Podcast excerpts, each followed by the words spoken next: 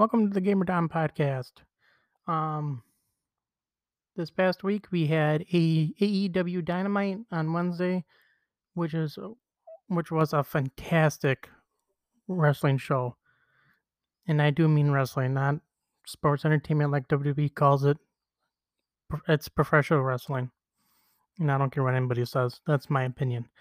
But that two hour show of AEW Dynamite on Wednesday was it was awesome, fantastic.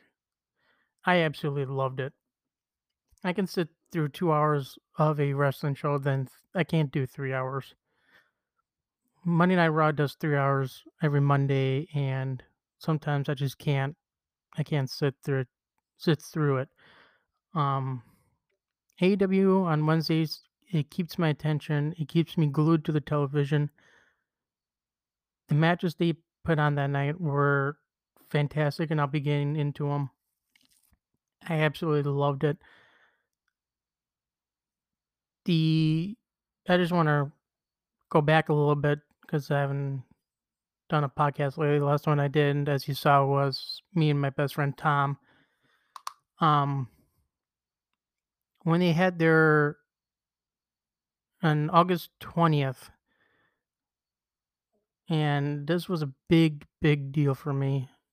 Um, on August 20th, CM Punk came back to the world of professional wrestling. CM Punk has been out of wrestling almost seven years now. And to see his debut in AEW and to watch it, I felt like a kid again. I had, I literally had goosebumps going up and down while watching his debut in, a- in AEW, and I probably watched that. Good God, I would say probably five, six times. I probably watched because just how awesome and the pop, the pop is the reaction. When I say pop, the pop that he got was so enormous, and the fans just start chanting CM Punk at the very beginning of the show, and he hit his music at the beginning of the show, and when you hear Cult of Personality, you know that's Punk coming out. And when he came out, that crowd went absolutely nuts. So you got CM Punk in AEW. Then about a few weeks later, you had their AEW All Out pay per view. And at that pay per view, you had Adam Cole debut, and you had Bryan Danielson, who was Daniel Bryan when he was in WWE, but now he's with AEW. Their roster just keeps getting stacked and stacked and stacked. AEW is on. AEW is just going up and up. There's no right now. There's no going down for AEW. I have more. I I can honestly say I have more fun watching AEW because of their storylines, because of the wrestlers that they have there, the upcoming wrestlers that they have. I am absolutely in love with AEW. Don't get me wrong, I still watch WWE. I've always watched WWE since I was a child. When it was the WWF and you had the Attitude Era, when you had like um during Attitude Era when you had Austin, Rock, Taker, Triple H. I mean, you had the big names back in the Attitude Era. But for but the way WWE, WWE is right now, they're they're they're lacking in more stars and they're lacking creatively as far as storylines changing wrestlers. When they come from NXT to the main roster they change their look change their entrance. It's just when you see the wrestlers from NXT going to the main roster there's a big big difference I fell in love with Rhea Ripley when she was in NXT but when they brought her up to the main roster, they changed the way she talked, the way she the way she kind of looked. Her entrance music and there and that was still the same, so I'm happy about that. But she's Rhea Ripley hasn't been herself, and you can see when I've when I've listened to Busted Open, you can see when um, just to go back, when I listened to Busted Open, when Bully Ray is talking about about Rhea Ripley and when he watches her, even when I and when he said it and when I actually watched her too, and I and I noticed that she's you can see when she talks, she's trying to remember her lines because all that is just scripted. It's not just go out and go out and say it. They give her a full a full script to follow. They they don't they just don't give her the mic and have her actually be herself and just say what comes to her. They give her a script of lines that she has to remember. And that just and that just kills her for me. And like with Karrion Kross when he was in NXT, his entrance with Scarlett was the best entrance in NXT. His look was terrific in NXT. Then when he came up to the main roster, his entrance had no Scarlett. It was more toned down. They changed his look into like a I would say almost like a like a Roman gladiator helmet and some like leather straps that made an X that he wears and it's just it's just absolutely disgusting. I can't stand it one bit. They they they don't they don't they don't know what they're doing with their wrestlers when they come up from NXT and they're changing them. So I'm happy Adam Cole went to AEW. He can still be himself. He can still he can still do what he does. He doesn't have to change his look, doesn't have to change his style. He can absolutely be himself. And that's what I absolutely love about AEW. They're not scripted. They have bullet point like they have bullet points of stuff they need to hit, but other than that, everything just comes like from the heart and just it comes from their gut when they're on the mic when they're talking and that's what i absolutely love because they have more freedom to be themselves not trying to be a character and trying to push that character and not feel comfortable about the way they look the way they dress or just not being themselves in AEW you're totally yourself you have that freedom and that's what I love. And getting back to Dynamite from this past week, the first match that they had on was Kenny Omega versus Bryan Danielson. And this had a 30 minute time limit. Both of those guys went for that 30 minutes. It was it got it was a it was a slower wrestling match, but even though it was slower, it was hard hitting, it was action packed. There were times where they sped up in the match, but it went to a time limit drop because it hit that 30 minute mark. So nobody so nobody won the match and went down to a draw.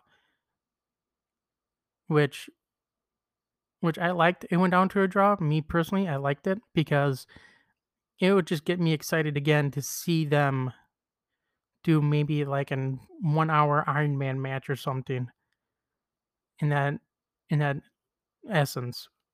Because I for me watching and for the fans that were actually there for the match, I really did not want it to end because of how great that match was. And even when CM Punk came out, came out for his promo segment during it, uh, after that match, he when he came out, he's like, "How how do I follow that match?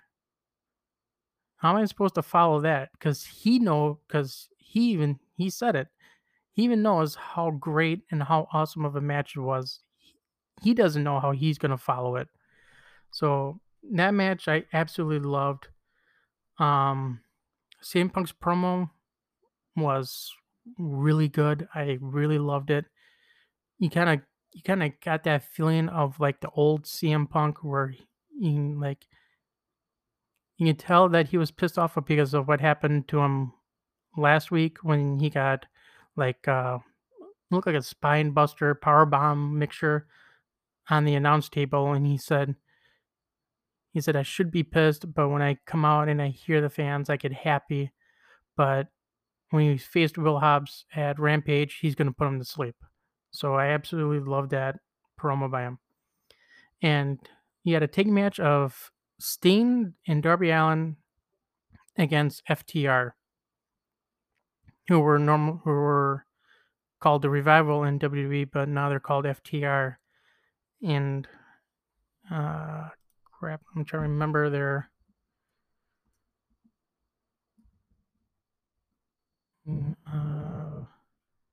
It's uh, Cash Wheeler and Dax Harwood, who are uh,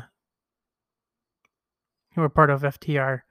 But that tag match, I absolutely loved. You saw Darby Strains, Darby Strains being a fast-paced wrestler, high doing high flying stuff. You saw Steen being being Steen and doing what he does best. And and FTR is such a great tag team.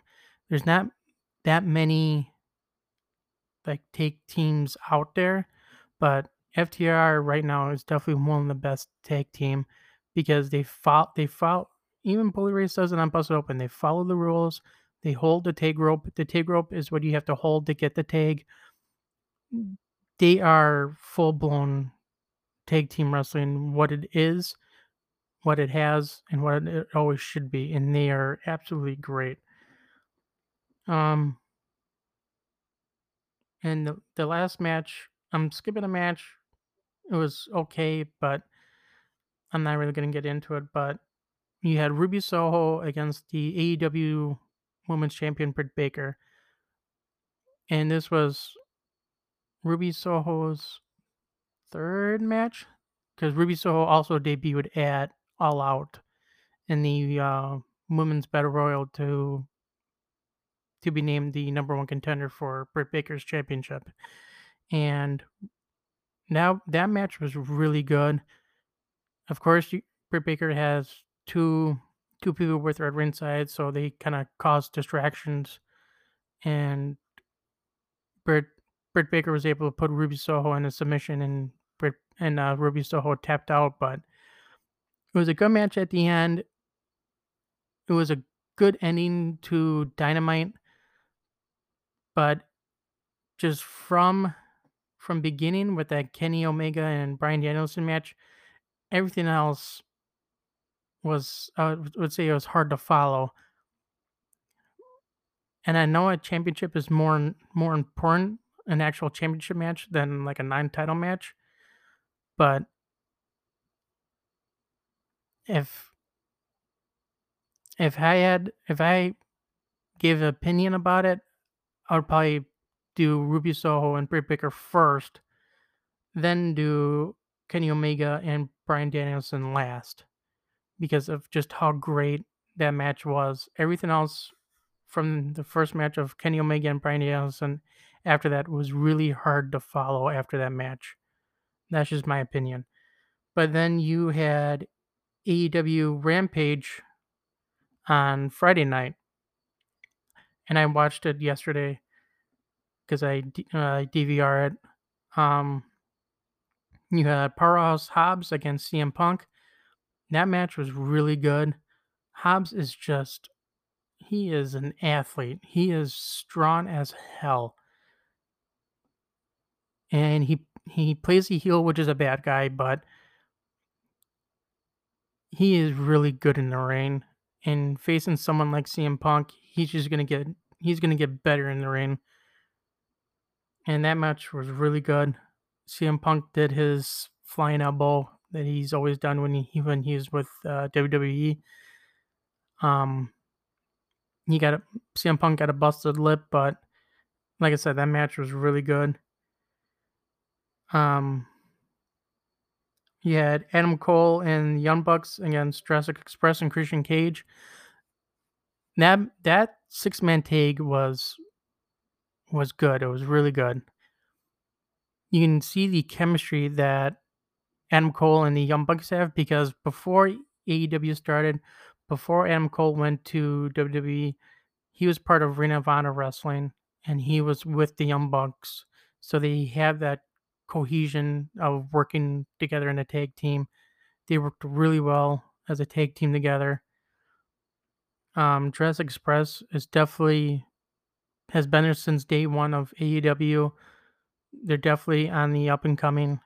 They they should get a I think they should get a title match at some point because they they do work really well as a tag team together. I love them. Christian Cage is a veteran. He's I mean, he debuted with WWE in like the mid mid 90s, I would say. Just going off of going off of memory right now. He debuted with WWF, but Christian Cage has really done and done everything since he's since he came to the world of professional wrestling. He's done everything. And he's a great wrestler. I love Christian Cage. Um but the one match I do I really want to talk about from Rampage is Eddie Kingston and Jon Moxley versus Minoru Suzuki and um oh I can't think of him. I'm trying to remember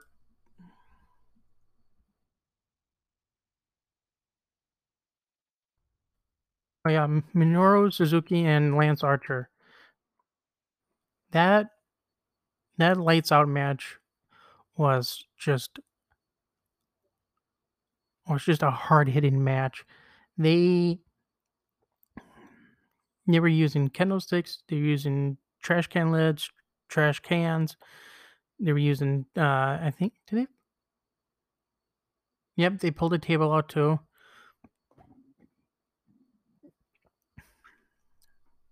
But they tied Jon Mox's hands behind his back and just kept beating him with a kendo stick, just kicking him and hitting him. That match was just like I said, it was hard hitting. You saw the AW debut of Homicide. Homicide was with TNA back then. He was a he was in a group called LAX when he was in TNA. He just debuted with uh, uh, Rampage this past Friday, so that was an awesome thing to see. I was a fan of Homicide when he was with TNA, and to see him uh, uh, debut with Rampage, that was an awesome moment. And I couldn't that that show. I absolutely love that show. So that's my take on Rampage and Dynamite.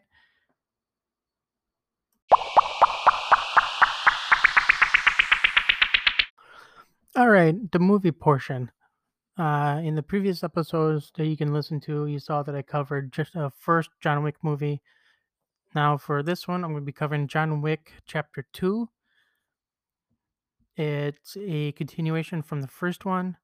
If you remember when I talked about the first John Wick movie, when the Russian gangsters broke into his house and stole his Mustang, with the second movie, that's how it starts. John is searching for his Mustang. He's driving through, looks like New, maybe New York is he, that he's driving through. Um, he's driving the Charger from the last movie. He was able to get like a golden, look like a, looks like a golden. Um, how do I put this? Like a golden rectangle that has like a design on there. That's that was a key to get into the warehouse where his car is being held. And when he is um the uh, Russian gangster that owns the warehouse, he calls him and he says, "You have my car," but he talks to him in Russian. So he's able to get the car back. Um, he starts to when he gets home, he starts to bury his his guns and everything, just trying to go back to his no- normal life before he came back into the world that he was in. But in essence of that, he gets visited by Sant- Santino D'Antonio, who owns the marker that John Wick gave him.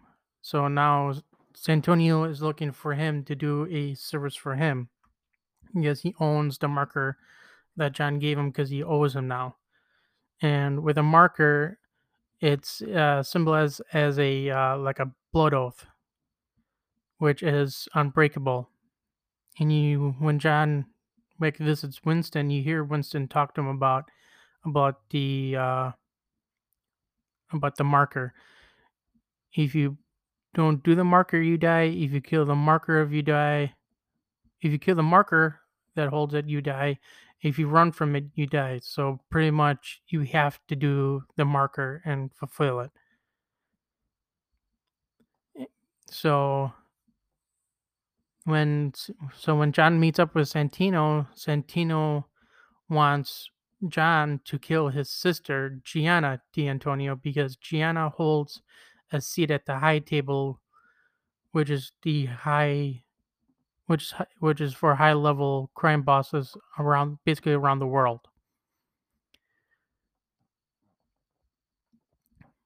Um, so John agrees to it. He goes to looks like a looks like a like a bank that holds um that have like PO boxes, and you can see John opening the box and taking like he's got clothes that's held in there. He's got more. He's got guns and more of the uh, gold coins in there. Uh, basically, like a backup for stuff that he needs. And you can see him slam on the table and scream because he's being he's kind of being forced to do this. So when he goes to Rome, he goes to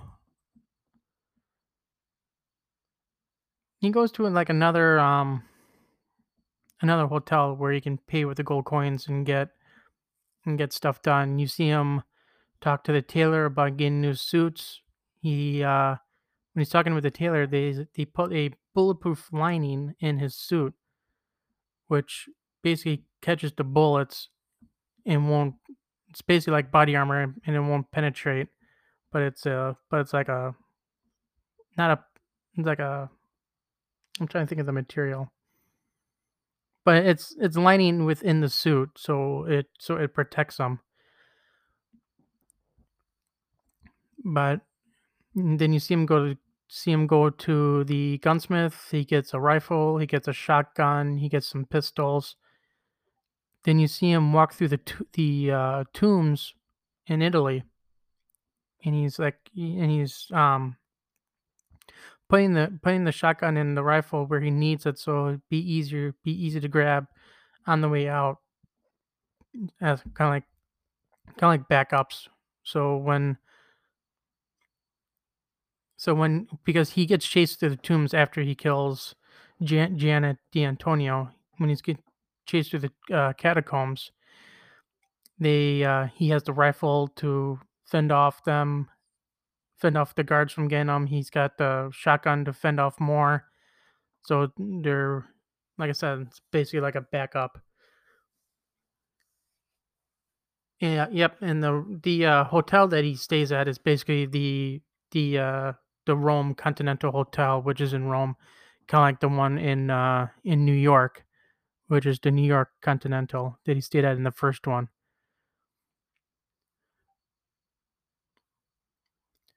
But when as John is returning to uh, New York, Santino opens a contract for seven million to kill uh, John Wick. So John can't get to him because he knows because Santino knows what's coming for him.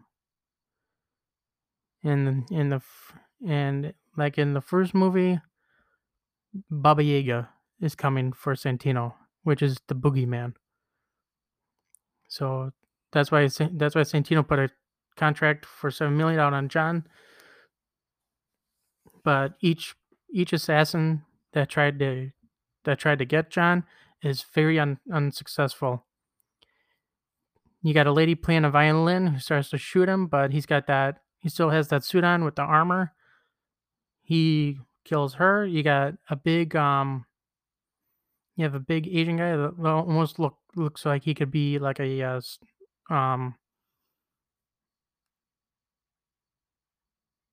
I'm trying to think of the word, but he's but he's a big Asian guy and he tries hitting him and all that, but he but he kills him. Then when he's going through, look like a like a kind of like a uh, like a like a subway passageway. He get uh he's surrounded by three guys, and you see him go for a pencil, and and just like the first movie where they say, "I once saw John kill three men in a bar with a pencil." He killed three men in that subway in the second movie with a pencil.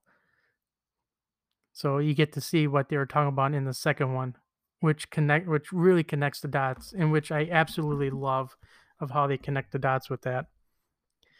But when he's going through the subway tunnel, he's trying to find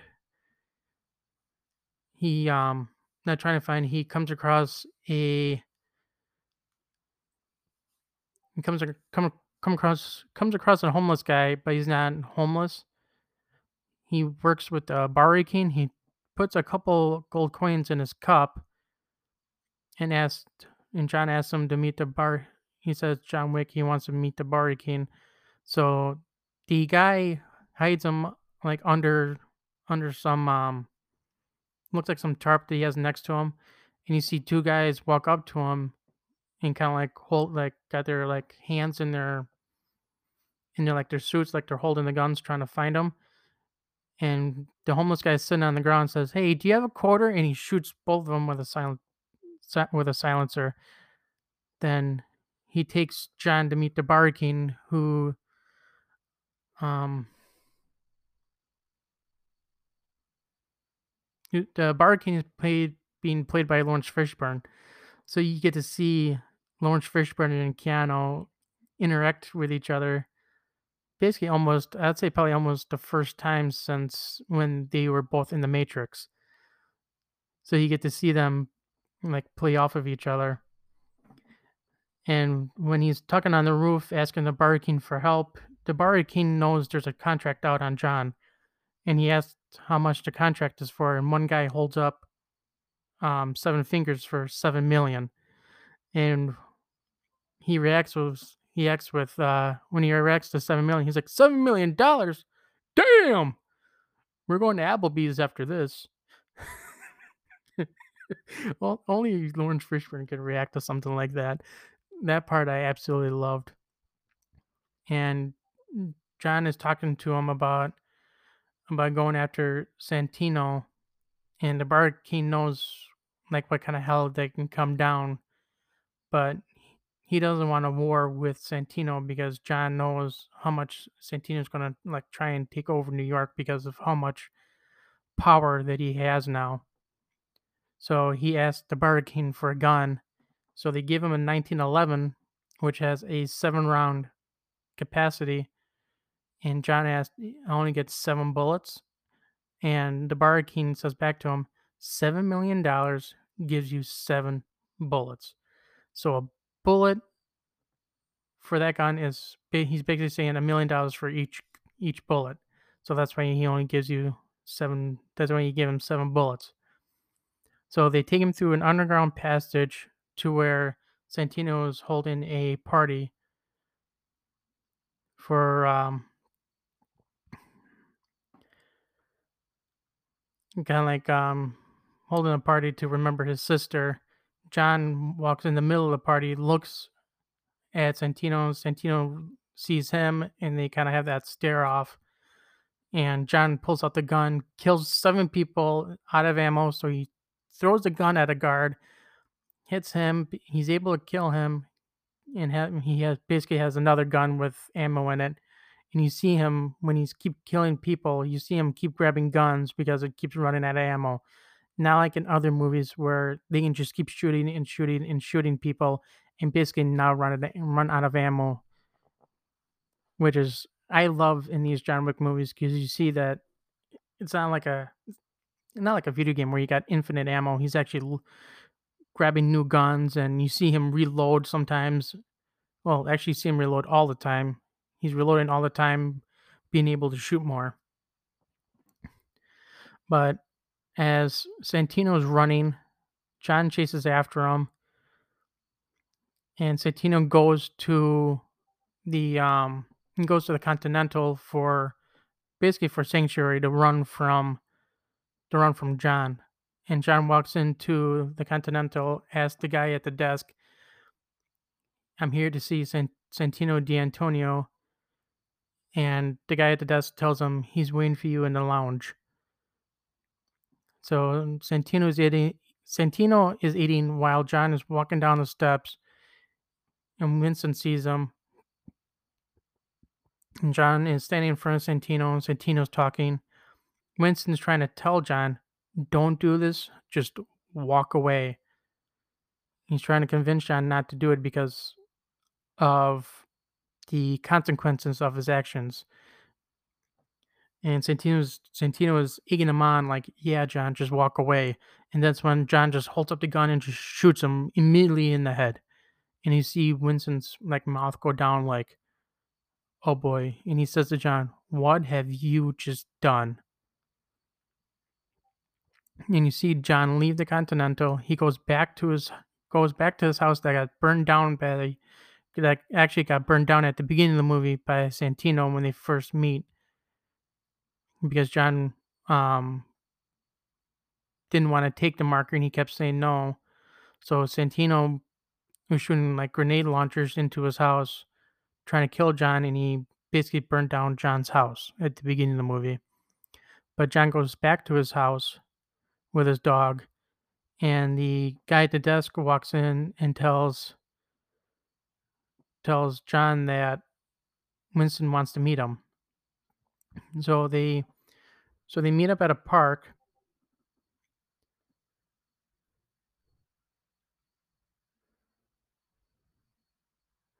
So Winston meets John at a park and he basically tells John that he has to be excommunicado, which basically means he has to be excommunicated.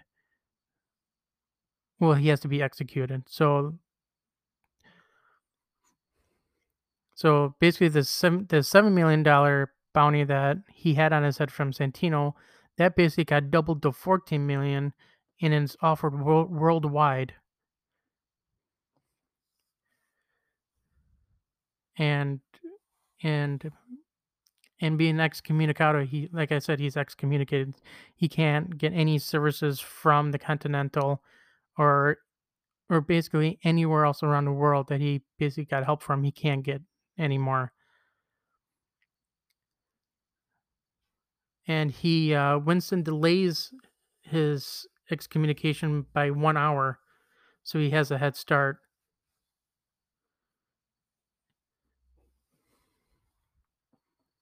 And when John looks at Winston, he tells um tells Winston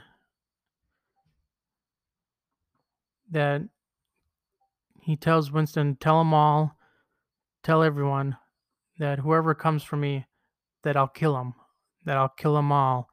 And you see John run with his dog, run, runs with his dog away from uh, Winston, and Winston makes a call enacting uh, John's excommunicado to be active for one hour. Then, then as it as it expires, everyone's cell phone starts triggering and cell phones being as John as John is running, you see the, everybody's phone starts going off because the contract is being sent out, and he has one, and John has one hour before everybody starts going after him because of killing Santino, Santino D'Antonio in the Continental. John Wick Chapter 2 is a great follow up movie to the first one. I absolutely love it. I will be covering John Wick, uh, John Wick Chapter 3 Parabellum in a future podcast.